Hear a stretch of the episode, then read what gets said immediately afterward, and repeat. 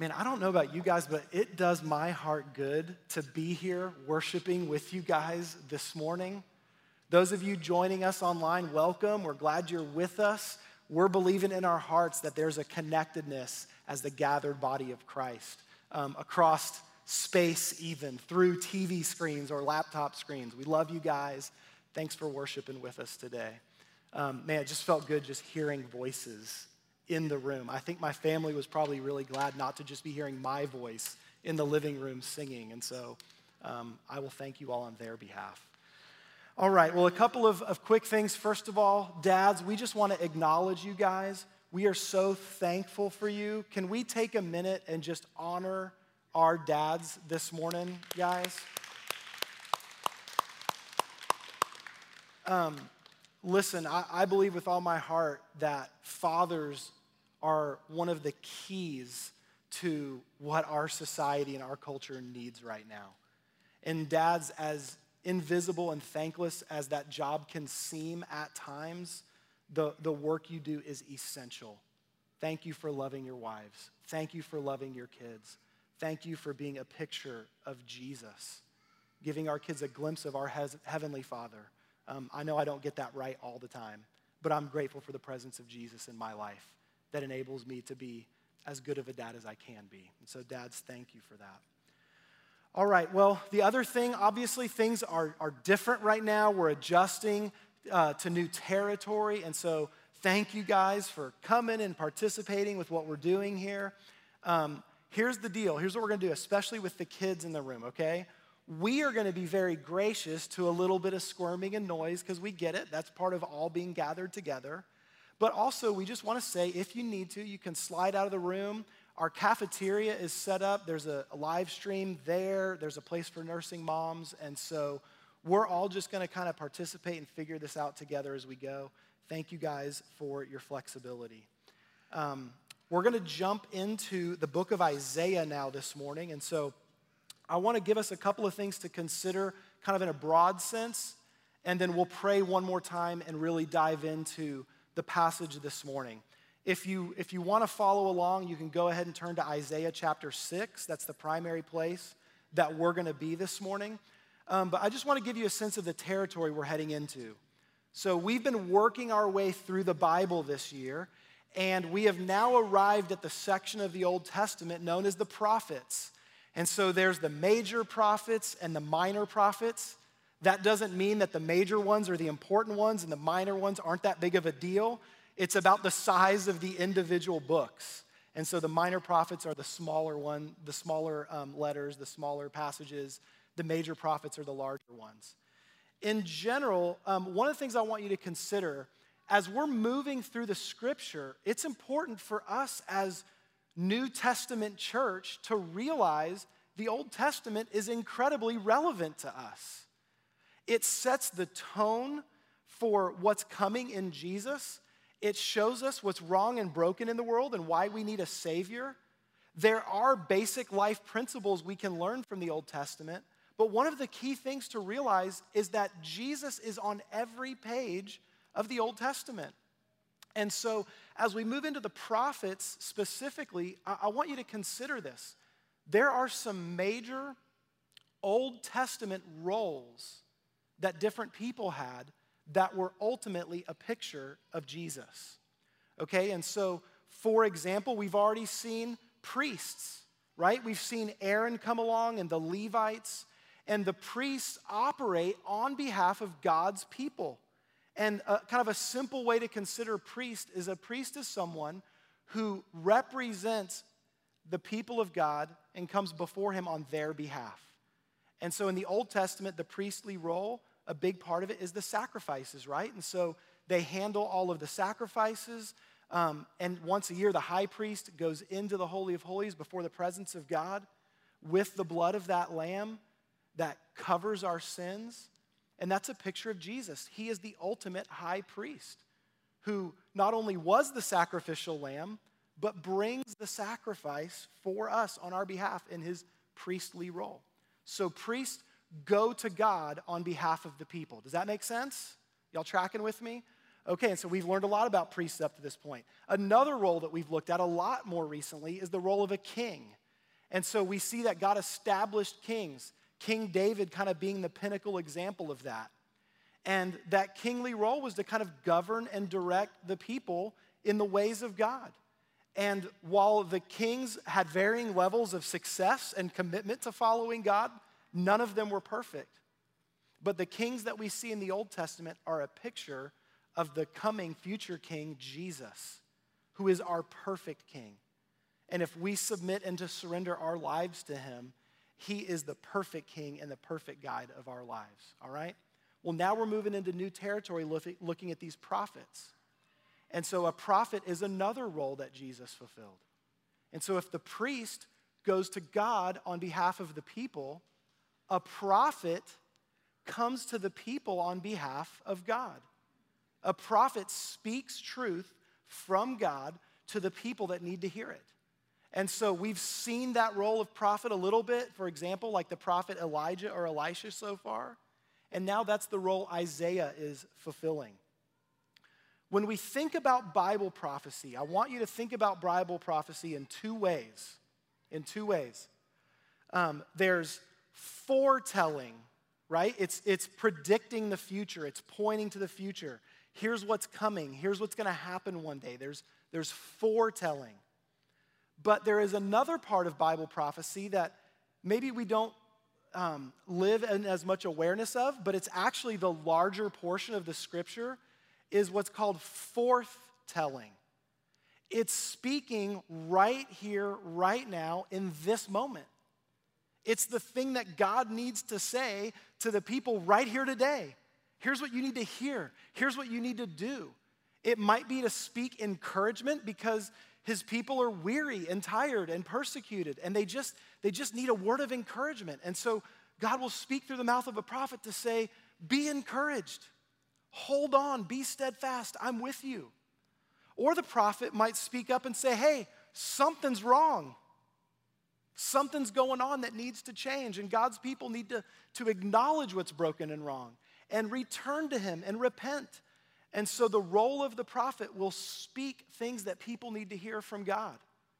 And, and the largest percentage of prophecy in the scripture are people moved by God speaking on his behalf right to this moment, right here, right now. And there are times where God wants to let his people know hey, there's some stuff I'm going to do in the future, so be prepared. And, and don't be surprised. And ready your heart. And so prophets will speak about the future and things that are coming. And so we see examples of both of these things in the book of Isaiah. So there's just some general kind of a way to view the prophets as we move into them. There are times that God will be speaking directly to the people of Israel and their current circumstance. There will be times where God is moving on the hearts of the prophets to, to prepare the people for the future and what's coming. All right? Now, Isaiah's message specifically Isaiah speaks to present problems of the day. He highlights brokenness amongst the people of God, ways that they have not been following God or fulfilling their mission in the world. And so he speaks to some specific problems and he tells them there's judgment coming. You're going to move into a place of captivity. People who are not the people of God will come and take you captive as a result of the fact that you haven't heeded God's warnings for generations. And so he speaks of coming judgment. But ultimately, while the book of Isaiah warns about problems and calls the people to change and lets them know that judgment is coming, ultimately, the book of Isaiah is pointing to God's redemptive plan that there's hope, that he's going to redeem, and he encourages the people that have remained faithful to say, hey, there is a remnant of people who love me and are faithful to me. I'm, I'm guarding you, I'm caring for you. And what's cool about the hope that Isaiah offers is he points to the hope of them coming back from captivity, but he also looks ahead to a coming Savior, Jesus, a coming King. And he points to Jesus. And so we notice a lot as we get into the New Testament that Isaiah is quoted over and over and over again in the New Testament because he did so much foretelling about the coming King Jesus. Both Jesus' sacrifice and him as the reigning victorious king, the hope of the nations. Um, conservative estimates are that Isaiah is quoted over 60 times in the New Testament. Then, when you start factoring in places where it seems pretty clear that the writers in the New Testament are alluding to portions of Isaiah, it gets up into the 80s. And so Isaiah is very significant to us, the church, because it talks about our Savior Jesus. All right, so there's kind of an overview of Isaiah. Now, this morning, what I want to talk to you guys about is the importance of being in the presence of God. Now, the, that is vitally important in every season of life. I want to say that up front. We were made to be in the presence of God. We need to purpose to be in the presence of God, to pursue that. But specifically, it's especially important for us to be in God's presence when things are difficult, when we're going through pain and struggle. It's important to be in the presence of God when we're in seasons of transition, where everything seems to be changing around us. In this specific passage we're going to look at together this morning, that's what's happening. It's a transitional moment for the people of Israel. And it's been difficult and challenging. And Isaiah is able to be in the presence of God, and something powerful comes out of that. So I want to pray one more time, and then let's invite God as we explore Isaiah chapter 6. Let's invite him personally. Like, yes, I want to understand Isaiah's experience, but guys, he writes this stuff for our benefit too. May God speak to our hearts about the importance of us being in his presence and what he wants to do in us and through us as a result of that. All right? So, why don't we invite his presence right here, right now, to be our guide and our teacher? Amen? All right, well, Lord Jesus, we invite you now to speak to our hearts. We thank you that you are the living word, and we pray that the scripture, the words on this page, they would come alive to us. God, while we are meant to approach your presence with a sense of reverence, um, fear, not being afraid of you, but just, just being aware of whose presence we're moving into, or not to be flippant. God, we recognize that. But we also recognize Jesus, because of your work on the cross, you have made a way for us, and the scripture tells us that we can boldly come before the throne of God. And we can receive mercy there. So we don't even have to hang back because we're broken and in need. That's the very reason we should come to you. And so, Lord, I pray that we would hear your invitation, your call to be in your presence. And God, that we could be inspired to see what you want to do in our hearts, in our lives, as a result of being in your presence. It's in Jesus' name we pray. Amen. Amen. All right, so Isaiah chapters 1 through 5 have kind of opened up and they've sort of painted this bleak picture of the problems in Israel and what's taking place. And when we get to chapter 6, Isaiah gives us a specific marker in time, a specific moment in history um, for the people of Israel, specifically the kingdom of Judah, okay, because Israel had split into two kingdoms at this point. And so the kingdom of Judah specifically. And so Isaiah chapter 6, it just opens simply like this In the year that King Uzziah died, I saw the Lord sitting upon a throne. Now, I just want to pause right there. I know there's more to verse 1. We'll get to it in a minute. But Isaiah says, at this key moment, the king has died. And in the year that King Uzziah died, I caught a glimpse of God. I was able to come into his very presence. I got to see him sitting on his throne. Think about the significance of this. The king is dead, but there's the king the earthly structures that govern and guide and bring direction and bring stability, those are shaking. They're in transition. But there is my Savior. There is God. There's the one true King, and that hasn't changed. No matter what's happening around me on this earth, my King is still on the throne. My King is still in charge. And, and so, if you hear nothing else this morning, I just want you to hear this. Friends, when things are shaking all around us in this world, we need to find hope and encouragement in the fact that ultimately Our God is on the throne. He's in charge, He's in control, He's not surprised. And in the midst of instability and uncertainty and trouble, I can find hope in the steadfast presence of my God, who's the same yesterday, today, and forever. Is anybody else grateful for that truth? I am. And so Isaiah catches a glimpse of this. Now, listen, this context is important here because he talks about King Uzziah. Now, something specific has happened. I, I would encourage you to go read about this in Second Chronicles chapter 26. You could then flip over to Second Chronicles chapter 27. In this transitional moment that Isaiah is talking about, a couple things have happened. First of all, King Uzziah, overall, he's described as being a pretty good king. In fact, he was successful, his kingdom was strong. And much of his reign was marked by being a guy who was after God's heart, ruled according to God's ways, and Israel was experienced, or the kingdom of Judah specifically, experienced a lot of stability. Things were good in his kingdom. The problem is, pride began to develop in his heart. He began to feel a little more certain about himself than maybe he should. And we see a picture in Second Chronicles 26 about how he viewed the presence of God. And it's clear in that passage that he was flippant about it. Remember, I talked about the different roles prophet, priest, and king? Well, he just decided as king, I'm going to start acting like the priest. And he went into the presence of God and was doing things that only the priest was supposed to do. And so he had become flippant about God's presence, like it was no big deal to be in God's presence. And that brought about devastating consequences. He was actually still alive when he stopped being the king. We'll, we'll get to this a little bit more in a moment, but because of his flippancy in the presence of God, he suddenly, in an instant, developed leprosy.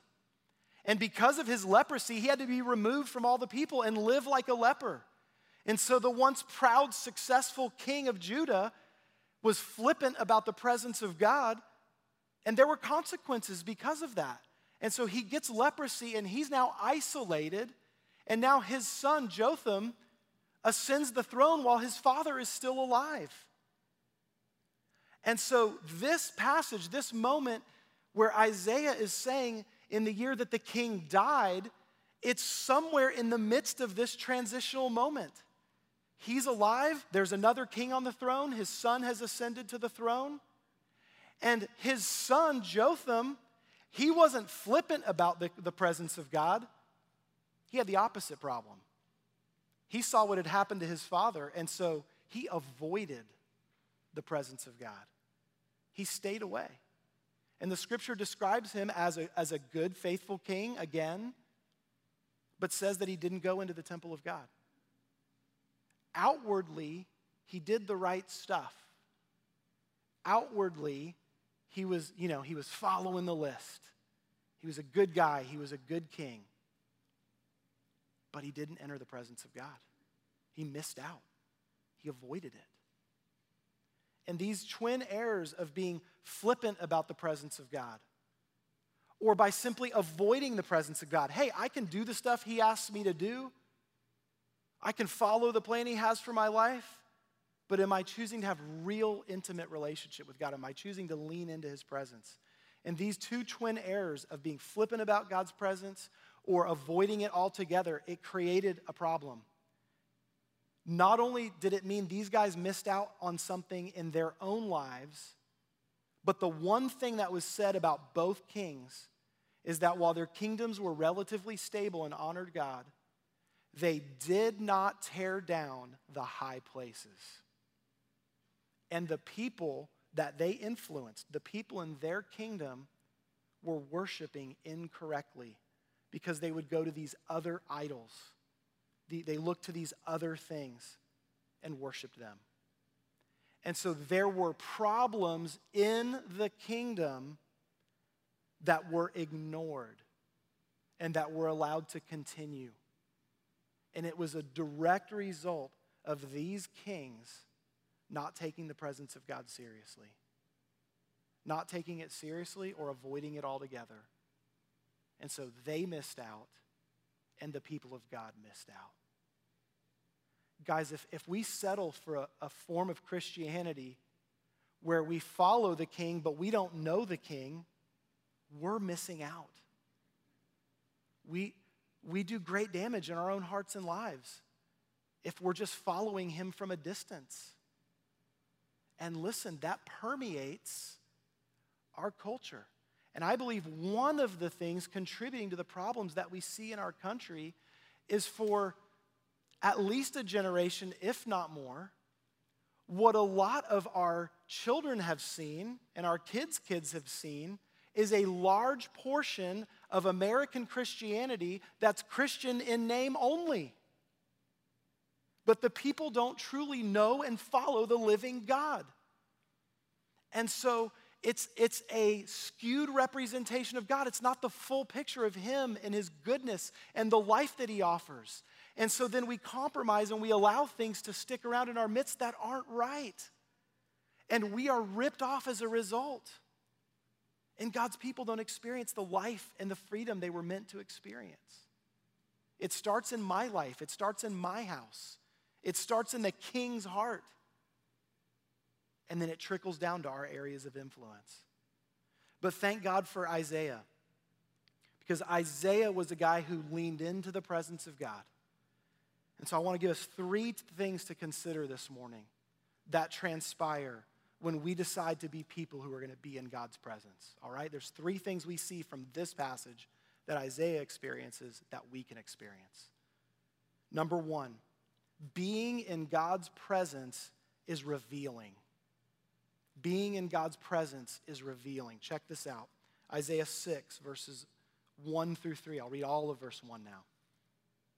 In the year that King Uzziah died, I saw the Lord sitting upon a throne, high and lifted up, and the train of his robe filled the temple. Above him stood the seraphim. Each had six wings. With two he covered his face, with two he covered his feet, and with two he flew. And one called to another, saying, Holy, holy, holy is the Lord of hosts. The whole earth is full of his glory. Isaiah gets a glimpse of the larger, greater reality. He sees God for who he really is, and he sees what happens when God's creation is in his presence. When God's creation is in his presence and catches a glimpse of him, we're blown away. God, you are amazing in and of yourself. You are holy, beautiful, glorious, wonderful. And God, when I see you for who you are, I get a picture of what the world could really look like.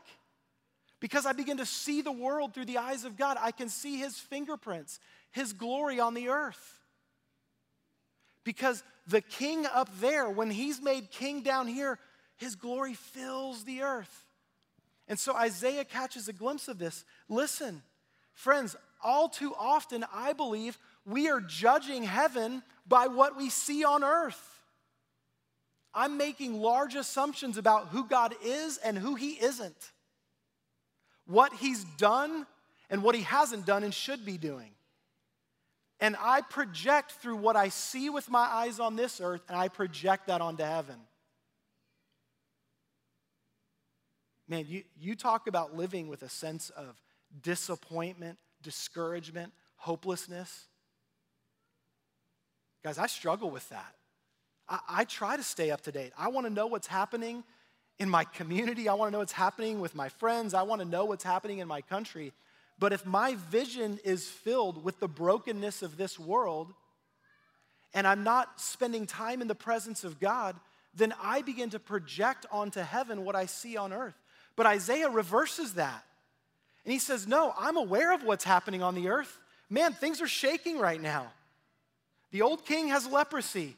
The new king is kind of scared of being in God's presence, and we're in this transition, and things are kind of a mess. And in light of that, he steps into the presence of God and he catches a glimpse of what's real. Spiritual things are the greater reality. The natural world comes from the spiritual. God, who is spirit, spoke natural into existence. Heaven predates earth. Earth came forth when the voice of heaven spoke. And when God finished creating, He said, This is good. And then He made you and I, and He says, This is really good. And then brokenness and sin entered our world. But God's perspective and His heart towards you and I and towards this world, it's still that goodness. And that's the redemptive work He longs to do. And so when we enter the presence of God, here's what happens we see Him for who He is. We catch a clear, beautiful picture of who God is.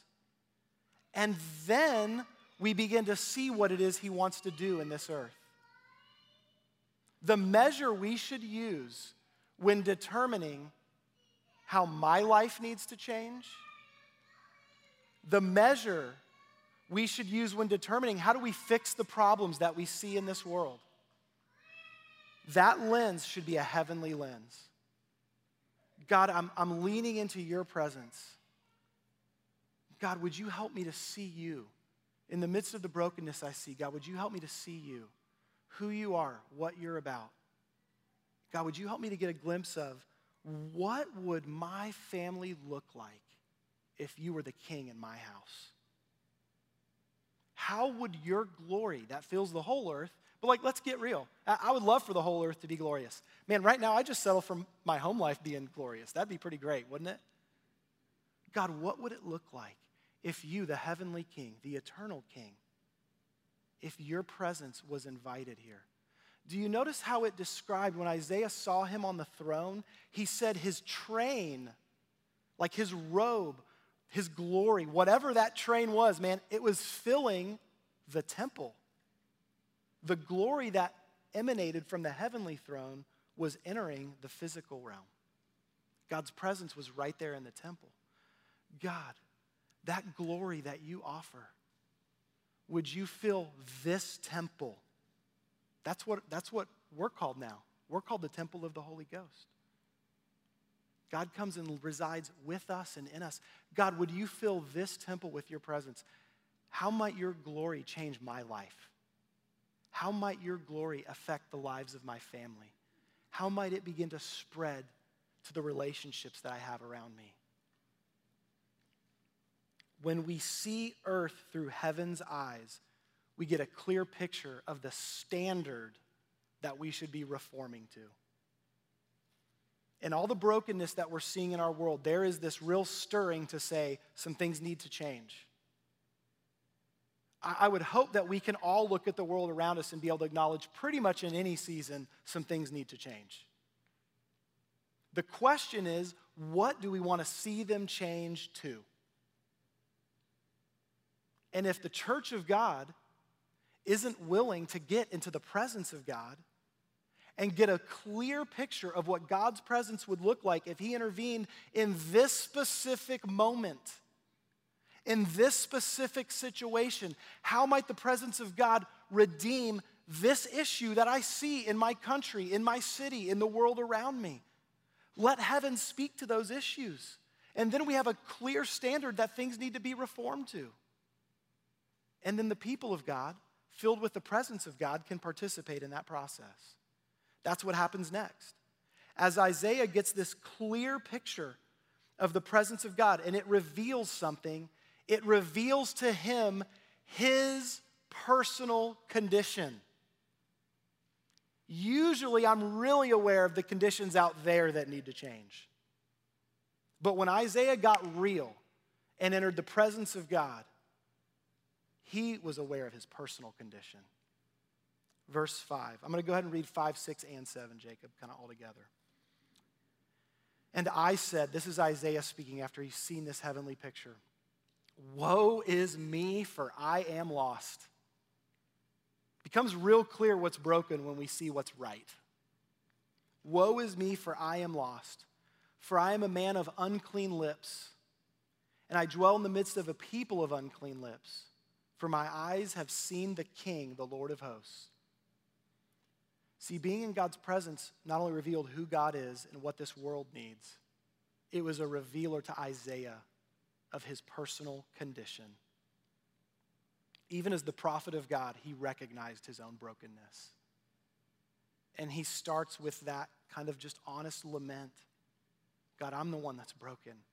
I'm the one that needs to be made right.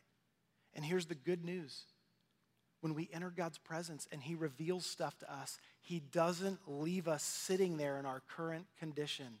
The second thing that happens if we're willing to be in the presence of God, He doesn't just reveal things to us, He purifies us.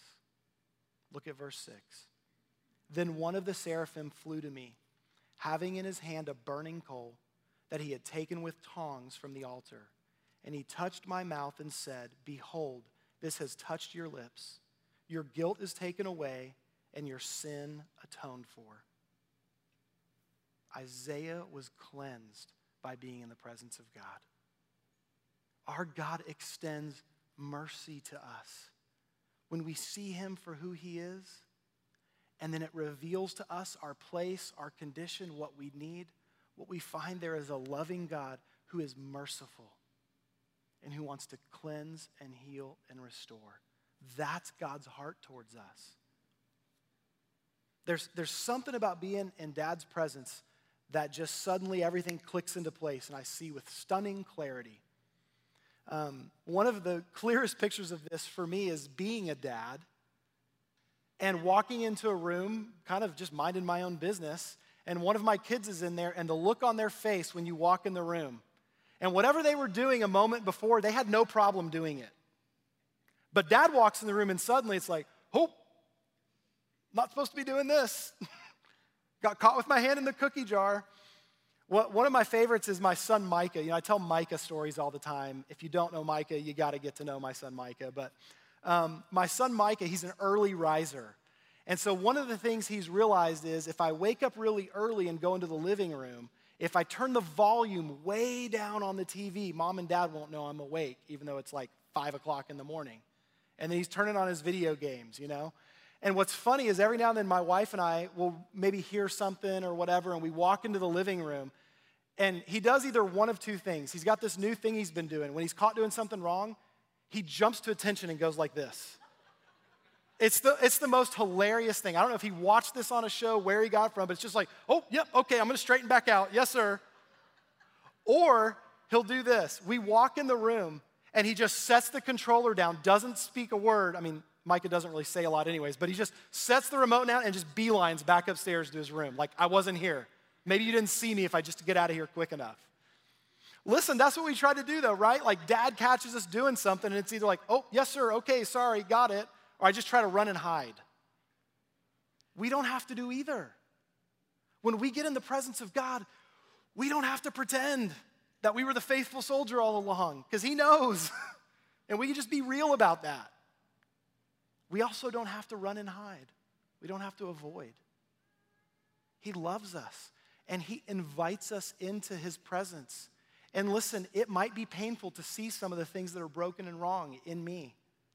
It might be painful to see that, but it's for my benefit. And His heart is to purify and cleanse us.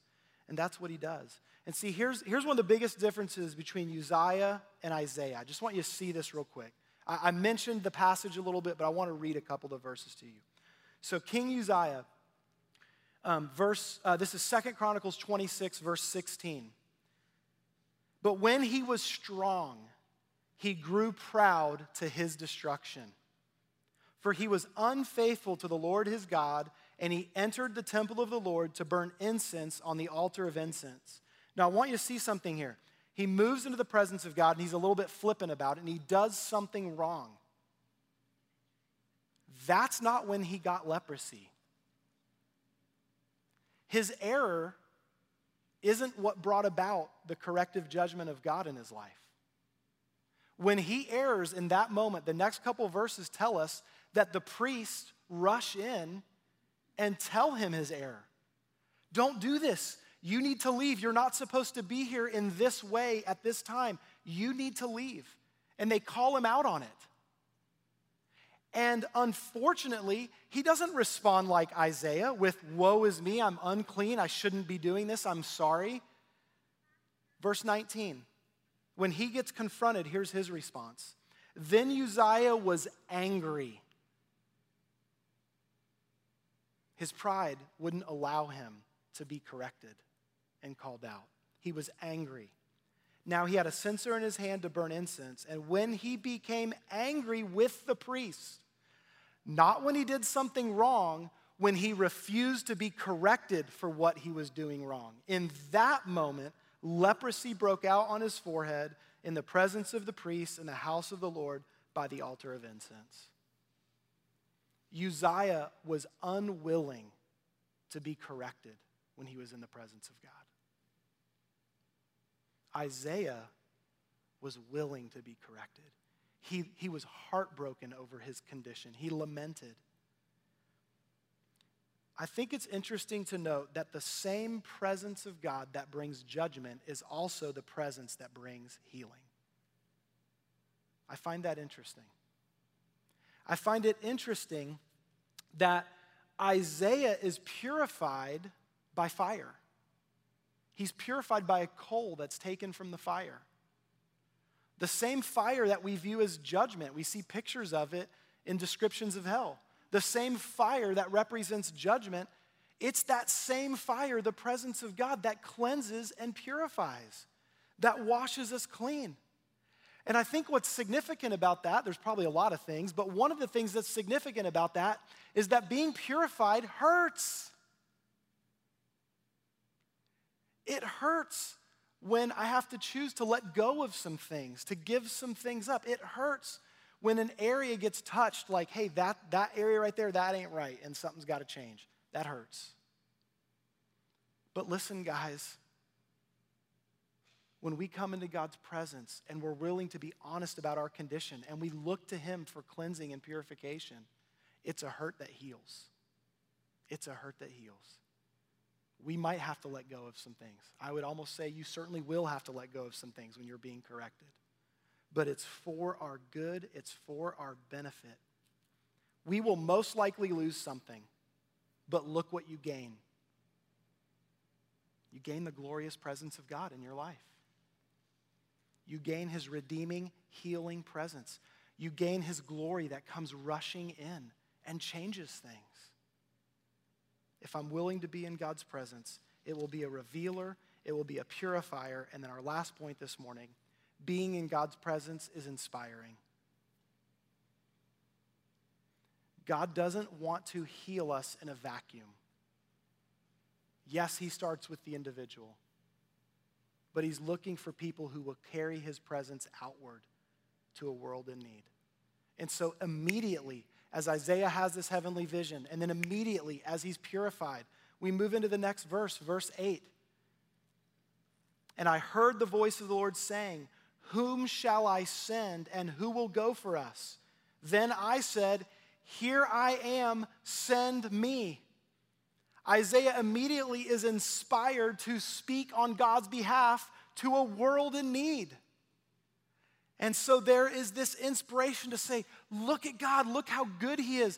Yes, this hurt and it was painful, but He's changing my life. He's redeeming my family. He has hope for the current brokenness in our world. And I'm inspired by the presence of God. And I want to be a carrier of that truth to a world that needs it. That's exciting. It's inspiring. And you can almost imagine Isaiah going, Yes, this is going to be awesome. I was just in the presence of God and it did this radical thing in my life, and I can't wait to tell people about it. This is awesome. Okay, God, let's get ready. What are we gonna tell them? How cool is it gonna be to watch this change the world? And what does God say? Verse 9. And God said, Go and say to this people, keep on hearing, but do not understand. Keep on seeing, but do not perceive. Make the heart of this people dull and their ears heavy and blind their eyes, lest they see with their eyes, hear with their ears, and understand with their hearts, and turn and be healed. God is immediately real with Isaiah, and he says, Hey, buddy, I got to tell you something. You're going to go share this good news to the world, and most of them, they're going to plug their ears.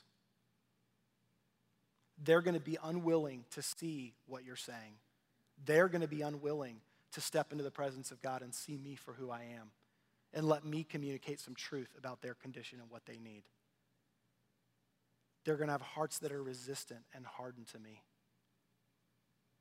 But he doesn't say, so then don't go. The inspiration that comes from being in the presence of God means he will invite me to be a carrier of good news. But I should prepare myself for being unpopular. I should prepare myself that many will resist. But it's worth it. It's right and good. And guys, one of the primary passages in Isaiah that gets quoted over and over again in the New Testament is that verse. Those verses, 9 and 10. Let me give you some examples. Jesus himself quotes that passage in all four Gospels. In three of the Gospels, they're around the same story. Remember the, the, the story of the sower and the different soils?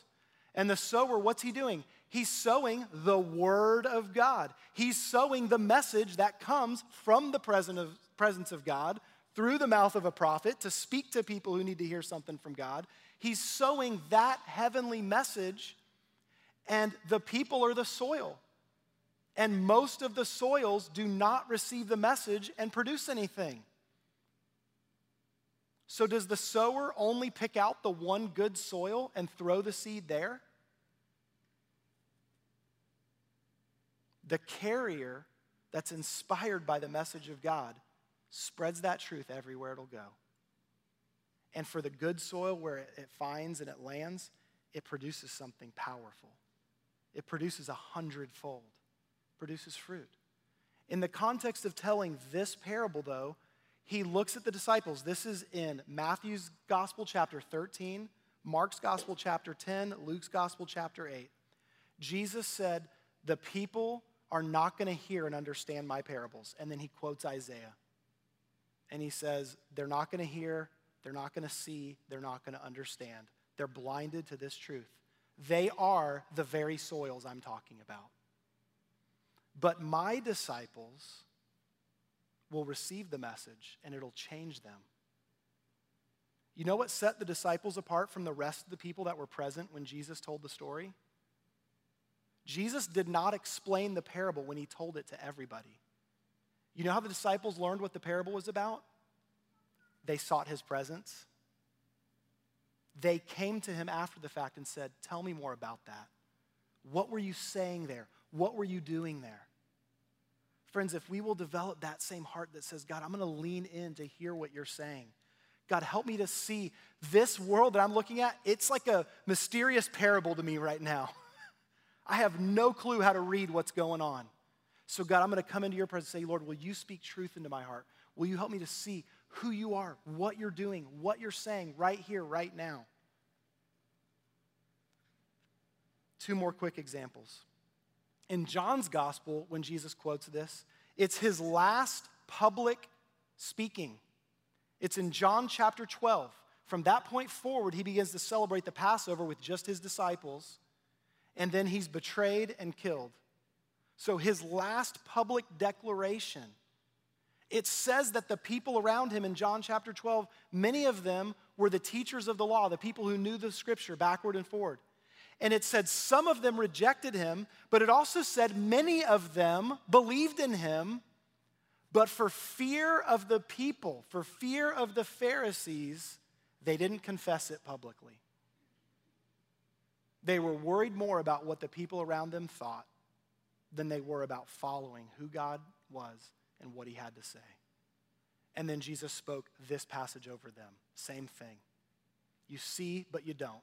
You hear, but you won't. This could penetrate your heart, but you let it bounce off because you've resisted. Paul also, similar passage. The book of Acts closes with Paul in Rome and the Jewish leaders in Rome come to him and they want to hear about Jesus and why Paul is there. Why is he imprisoned? What's going on? And Paul lays all this stuff out. And there's some curiosity and there's some skepticism, but ultimately they're rejecting it. And Paul says, This is why the message is going forth to the Gentiles. They'll receive it and you won't. Now, when we hear this type of stuff, it's easy to go, okay, well, part of this is talking about Israel, right? Like people in Old Testament mindset couldn't receive the truth of Jesus. But I just have to tell you, we are especially in danger when we grow up in a culture that is immersed with the Bible. Now, whether we've actually really dove into the Bible or not, whether our lives are based on is a different story, but we're familiar with it. There's churches on every street corner. We are the people of God. We live in a culture that church is kind of everywhere, and we have the same potential danger of becoming dull to the real message of Jesus, to the actual living presence of God, not a dead, tired old book, not some moral code I'm just supposed to adhere to, a God that I am to know and to follow, who loves me and who wants to transform my life and who wants to inspire me to speak truth to others. But our ears can become especially dull. And so, the point of what Jesus was trying to say, and the thing we need to be careful of, is this that we don't miss the kingdom of God, that we see the power of Jesus' sacrifice and the power of yielding to Him as our King, and how that could change things. Let's not settle for living amongst God's people and being pretty good, like Uzziah or his son Jotham. Let's not be flippant about what we have, like just this casual Christianity. It's sort of a part of my life, it's a part of my culture. I'm a Christian because my family's gone to that same church for the last however many generations. Let's not be flippant about it. Let's also not settle for avoiding God's presence. Let's not settle for a religiosity that holds him at arm's length and just goes through the motions. Let's not do that. Instead, let's purpose to be in the presence of God. Guys, that approach to living, it will reveal truth that brings life. Being in God's presence will then purify us and heal us. It'll touch our present condition.